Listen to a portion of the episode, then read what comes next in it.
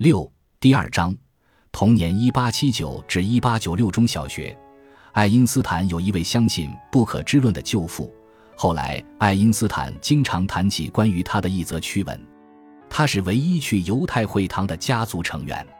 别人问他为什么要这样做，他回答说：“呃，我也不知道。”爱因斯坦的父母完全不信教，而且并不认为这有什么损失。他们在饮食上并不遵守犹太教规，也从不去犹太会堂。父亲赫尔曼称犹太教仪式为古老的迷信。他的一位亲戚这样说。一转眼，阿尔伯特六岁了，到了上学的年龄。虽然附近没有犹太学校，父母却并不在乎。他上了附近一所很大的天主教学校——彼得小学。在班里七十个同学中，爱因斯坦是唯一一个犹太人。天主教的正规课程他都上了，而且还听得津津有味。事实上，这些课程他学得相当好，甚至还给班上的同学补过课。一天，老师拿了一根大钉到班上，说：“耶稣就是被人用这样的钉子钉在了十字架上。”不过，爱因斯坦后来说，他并没有感到老师对自己有什么歧视。老师们思想开明，对任何教派都一视同仁。不过，同学可就不一样了，在小学生当中，反犹思想还是很严重的。他回忆说：“由于孩子们都很在意的那些种族特征。”阿尔伯特在上下学时曾饱受他人嘲笑，他作为局外人的感受也随之加剧。这一感受将伴随他终生。在放学回家的路上受到人身攻击和辱骂是常有的事，不过大多并不十分恶毒。但这足以加剧一个孩子的局外人心理了。九岁那年，爱因斯坦升入了慕尼黑市中心附近的一所中学——卢伊特波尔德高级中学。这是一所以思想开明而著称的学校，重视数学和科学，也重视拉丁语和希腊语。此外，学校还专门配备了一名教师，为犹太人提供宗教指导。尽管父母有强烈的世俗心理，或者也可能正因为如此，爱因斯坦突然对犹太教产生了极大热情。这种感情是如此强烈，以至于他自愿严格遵守犹太教规的一切细则。他的妹妹回忆说：“他不食猪肉，恪守犹太教的饮食规定，每逢安息日也依礼节而行。所有这些并不容易做到，因为家里人对这些行为并没有兴趣，其冷漠已经近乎轻蔑。他甚至还创作了几首赞美诗来颂扬上帝，独自在放学回家的路上哼唱。有一则流传很广的故事说，爱因斯坦做学生时数学学得不好。”许多图书杂志和网页在说到这件事时，还总是振振有词地加上一句：“这是众所周知的，唯恐天下学习成绩不好的孩子不过瘾。”他甚至还上了著名的报纸专栏李普利的“信不信由你”。爱因斯坦的童年留下了许多令人哭笑不得的趣事，可惜这一条却不是事实。一九三五年。普林斯顿的一个拉比给爱因斯坦看李普利专栏的一则简报，标题是最伟大的在世数学家没学好数学。爱因斯坦笑了：“我数学一直都学得很好。”他回答说：“我十五岁之前就掌握了微积分。其实，至少论聪明才智，他是个很不错的学生。上小学时，他是班里的前几名。昨天，阿尔伯特拿到了他的分数。他七岁那年。”妈妈向阿尔伯特的姨妈汇报，这次他又考了第一。上中学时，学习拉丁语和希腊语等语言时的那种刻板让他很不舒服。他后来说，这使他对单词和课文留下了糟糕的记忆。但即使是这些课程，爱因斯坦的成绩也总是名列前茅。数年之后，在爱因斯坦过五十岁生日时，有各种传言说。这位伟大的天才在中学时成绩有多么多么差，于是时任的中学校长就发表了一封信，说明他当时的成绩是何等的优秀。至于数学，他不但学得好，而且远远超出了学校的要求。他的妹妹回忆说，到了十二岁，他已经特别喜欢解决算术中的复杂问题了。他决定看看自己是否能够通过自学几何和代数前进一大步。父母为他提前购置了课本，以方便他在暑假自学。他不仅学习了书中的证明，而且还尝试自行证明新的理论。他忘记了游戏，也忘记了玩伴。他说：“他潜心求解，一坐就是好几天，找不到解答绝不罢休。”叔叔雅各布是工程师，他使阿尔伯特体会到了代数的乐趣。这是一门给人带来快乐的科学。他解释说：“当我们抓不住猎物时，就暂时称之为 x，然后继续追赶，直至将其俘获。”玛雅回忆说：“雅各布叔叔一面提出更困难的问题，一面对他是否有能力解决表示善意的怀疑。阿尔伯特总是能够找到正确的解答，这个孩子感到莫大的幸福。这时他已经意识到自己的才能正在将其引向何方。在雅各布叔叔教给他的知识中，有一条是勾股定理。经过一番努力。”我根据三角形的相似成功的证明了这个定理。爱因斯坦回忆说，他又在以图像的方式进行思考了。在我看来，直角三角形各条边的关系显然完全取决于它的一个锐角。玛雅不无自豪地称哥哥对勾股定理的证明是完全原创的。或许爱因斯坦本人认为是新的发现。但很难想象其证明方法果真是完全原创性的，因为它必定类似于某种标准证明，即以相似三角形各边成比例为基础。不过，这的确表明爱因斯坦很小的时候就已经完全懂得优雅的定理可以从简单的公理推导出来，同时也说明他的数学不大可能学得不好。十二岁的时候，我发现仅仅通过推理。而不借助任何外在经验的帮助就可以找到真理，这使我激动不已。他后来对普林斯顿的一位校报记者说：“我越来越确信，大自然可以作为一种相对简单的数学结构而得到理解。”爱因斯坦最大的思想激励来自于一个学医的学生，他家境贫寒，每周在爱因斯坦家吃一次午饭，邀请一位笃信宗教的穷苦学生在安息日一同进餐。是古老的犹太习俗，爱因斯坦一家对这个传统做了些修改。他们每周四邀请一位学医的学生来吃饭，这个学生叫塔尔穆德。他从二十一岁即爱因斯坦十岁起开始了这种每周一次的造访。爱因斯坦是一个漂亮的黑发男孩。塔尔梅回忆说，在那些年里，我从未见他读过任何通俗文学，也没见他与其他同学或同龄人在一起。塔尔梅给他带来了一些科学书籍，其中有一套配有插图的《自然科学大众丛书》。爱因斯坦说：“这套书我是目不转睛一口气读完的。”这套由二十一本小书组成的丛书是亚伦·伯恩斯坦写的，他强调了生物学与物理学的关系，还详细介绍了当时正在进行的科学实验。在第一卷的开篇，伯恩斯坦讨论了光速。他显然对这个话题有浓厚的兴趣。事实上，在后面各卷，他又多次谈到光速，比如第八卷中的十一篇短文。从爱因斯坦后来用于提出相对论的思想实验来看，伯恩斯坦的书似乎对他产生过影响。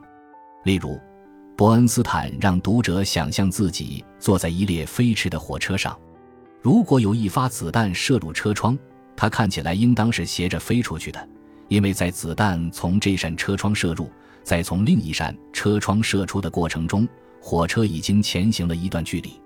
类似的，既然地球在空间中运行，那么透过望远镜的光也必定是如此。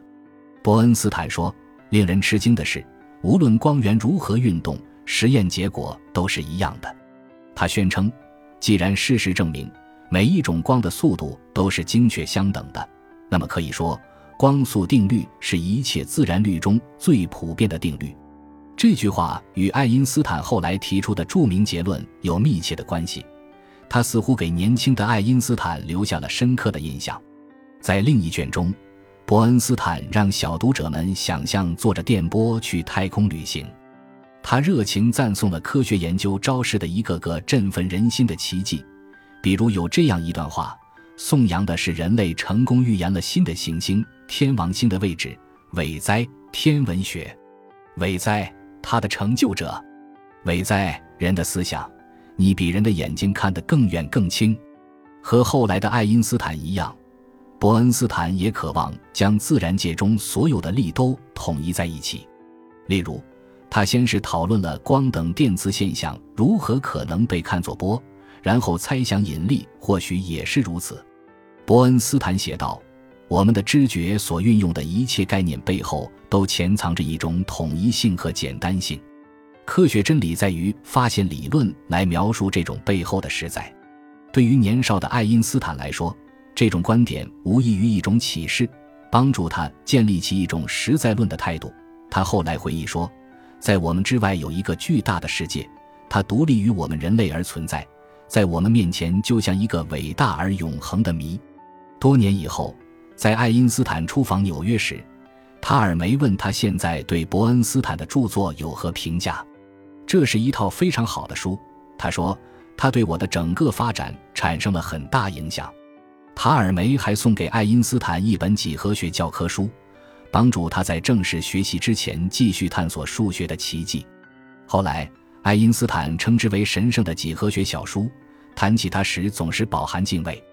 这本书里有许多断言，比如三角形的三条高交于一点，它们本身并不是显而易见的，但却可以很可靠地加以证明，以至于任何怀疑似乎都不可能。又过了些年，在牛津大学的一次讲演中，爱因斯坦指出。如果欧几里得未能激起你少年时代的热情，那么你天生注定不是一个科学思想家。每到星期四塔尔梅来的时候，爱因斯坦会高兴地给他看自己这周解决的问题。一开始塔尔梅还能帮助他，但后来很快就被这个学生超过了。几个月的光景，他已经做完整本书了。塔尔梅回忆说，于是他又去学更深的数学，很快。他的数学才能已经相当高，我再也赶不上他了。于是，这位惊讶的医科学生开始给爱因斯坦介绍哲学。我向他推荐康德，他回忆说，那时他还是个十三岁的孩子，但是连普通人都看不懂的康德的著作，他似乎都能理解。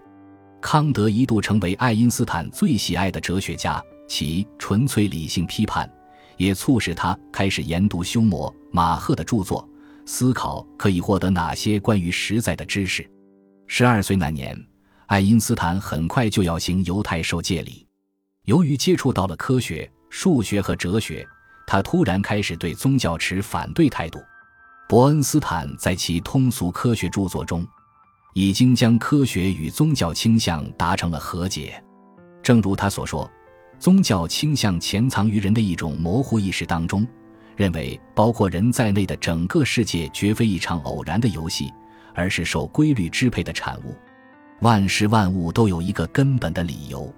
爱因斯坦很久以后才会认同这种情感，但在当时，他毅然决然地从信仰中脱离出来。由于阅读了通俗的科学书籍，我很快就深信不疑：圣经里有许多故事不可能是真实的。其结果就是一种真正狂热的自由思想，并且交织着这样一种印象：国家是故意用谎言来欺骗年轻人的。这种印象产生了决定性的后果，结果，爱因斯坦终生都远离宗教仪式。爱因斯坦心中产生了一种对犹太教或任何传统宗教的惯例做法的厌恶，他不愿参加宗教仪式。此后。这种厌恶感再也没有离开过他。他的朋友弗兰克后来说：“不过，经过童年的那个宗教阶段，他对创造宇宙及其定律的上帝心智保持着一种深深的敬畏之情。他是那么和谐而美妙。”爱因斯坦对宗教教条的反抗深刻影响了他对流俗之见的一般看法。他培养了一种对一切形式的教条和权威的反感。这种情绪将会影响他的政治见解和科学工作。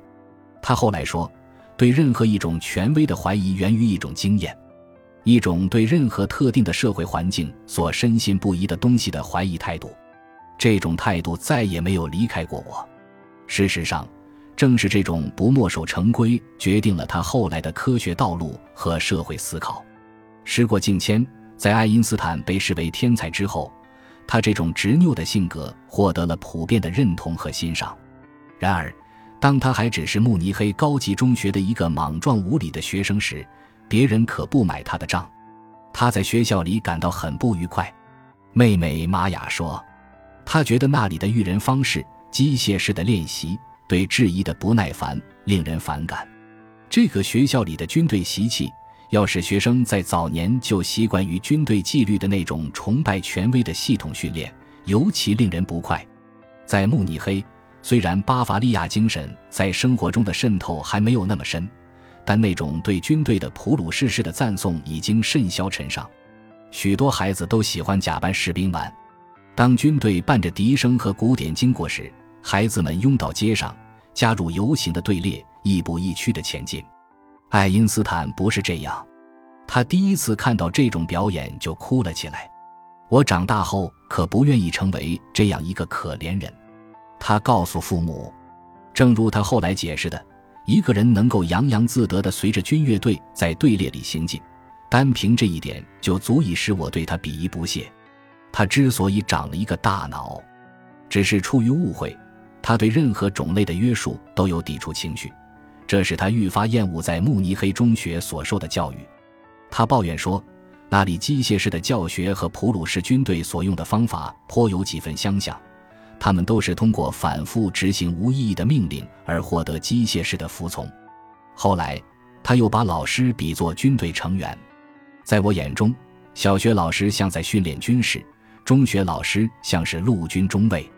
他曾经问英国作家和科学家 C.P. 斯诺是否了解德语词 “swan”。斯诺说，这个词意为约束、强制、义务、逼迫。斯诺问他怎么想起问这个，爱因斯坦回答说。在慕尼黑上学的时候，他第一次反抗了 Swan。从那以后，这件事一直帮助他决定自己的道路。怀疑论和对流俗之见的抗拒成了爱因斯坦人生的一个标志。他在一九零一年给朋友的信中说：“盲目的迷信权威是真理的最大敌人。”在六十年的科学生涯中，不论是起初领导量子革命，还是后来抗拒它。这种态度都对爱因斯坦的工作产生了影响。事实证明，他早年对权威的怀疑是极为重要的。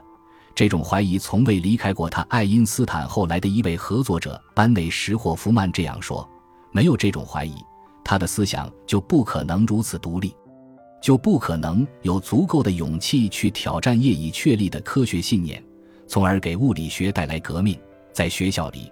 这种对权威的蔑视，使他受到了那些德国陆军中尉的冷遇。结果，一位老师称，他的傲慢使他成为班里不受欢迎的人。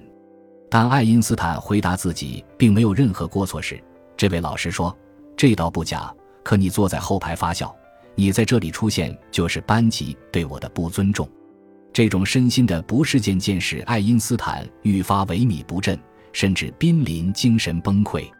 恰逢此时，家里的生意突然遭遇重创。在爱因斯坦上学的时候，父亲和叔叔的公司运营的还不错。1885年，他有200名员工。那年慕尼黑的啤酒节第一次用上电灯，就是爱因斯坦公司安装的。在接下来的几年里，他们获得了为慕尼黑近郊的施瓦丁区安装照明系统的合同。需要用内燃机驱动公司自行设计的两台发电机。叔叔雅各布在改进弧光灯、自动断路开关和电表等方面获得过六项专利。逐渐的，爱因斯坦公司感受到了来自西门子及其他新兴电器公司的挑战。为了融资，兄弟俩不得不将自己的房产抵押，并以百分之十的利息借了六万多马克，随即负债累累。一八九四年。爱因斯坦十五岁了，在为慕尼黑市中心等地区安装照明系统的竞争中，爱因斯坦公司落败，破产已成定局。爱因斯坦的父母、妹妹和雅各布叔叔不得不迁居意大利北部，因为公司在意大利的代理商认为那里更适合小公司发展。他们漂亮的住宅被一家承包商拆毁，为的是建造新的公寓楼。爱因斯坦则留宿在慕尼黑的一个远房亲戚家，以完成最后三年的学业。一八九四年那个阴郁的秋天，爱因斯坦到底是被迫离开了，还是主动离开了卢伊特波尔德高级中学？目前尚不清楚。多年以后，他记起那位说过你在这里出现就是班级对我的不尊重的老师，还表达了让我离开学校的愿望。他的家人曾在一本书中说，这是他自己的决定。阿尔伯特决意离开慕尼黑的想法越来越强烈，于是他制定了一个计划。这个计划中的一项内容就是找一个医生写封信，证明自己神经极度疲劳，以此为离校做辩护。一八九四年圣诞节，他离开了学校，再也没有回来过。他乘火车穿过阿尔卑斯山，来到了意大利，告诉大惊失色的父母，他再也不回德国了。他保证自己会通过自学，来年秋天报考苏黎世的一所学。他决意离开德国，可能还有一个原因：如果他在那里待到十七岁，就必须参军。他的妹妹说，他对此惊恐万分。感谢您的收听，本集已经播讲完毕。喜欢请订阅专辑，关注主播主页，更多精彩内容等着你。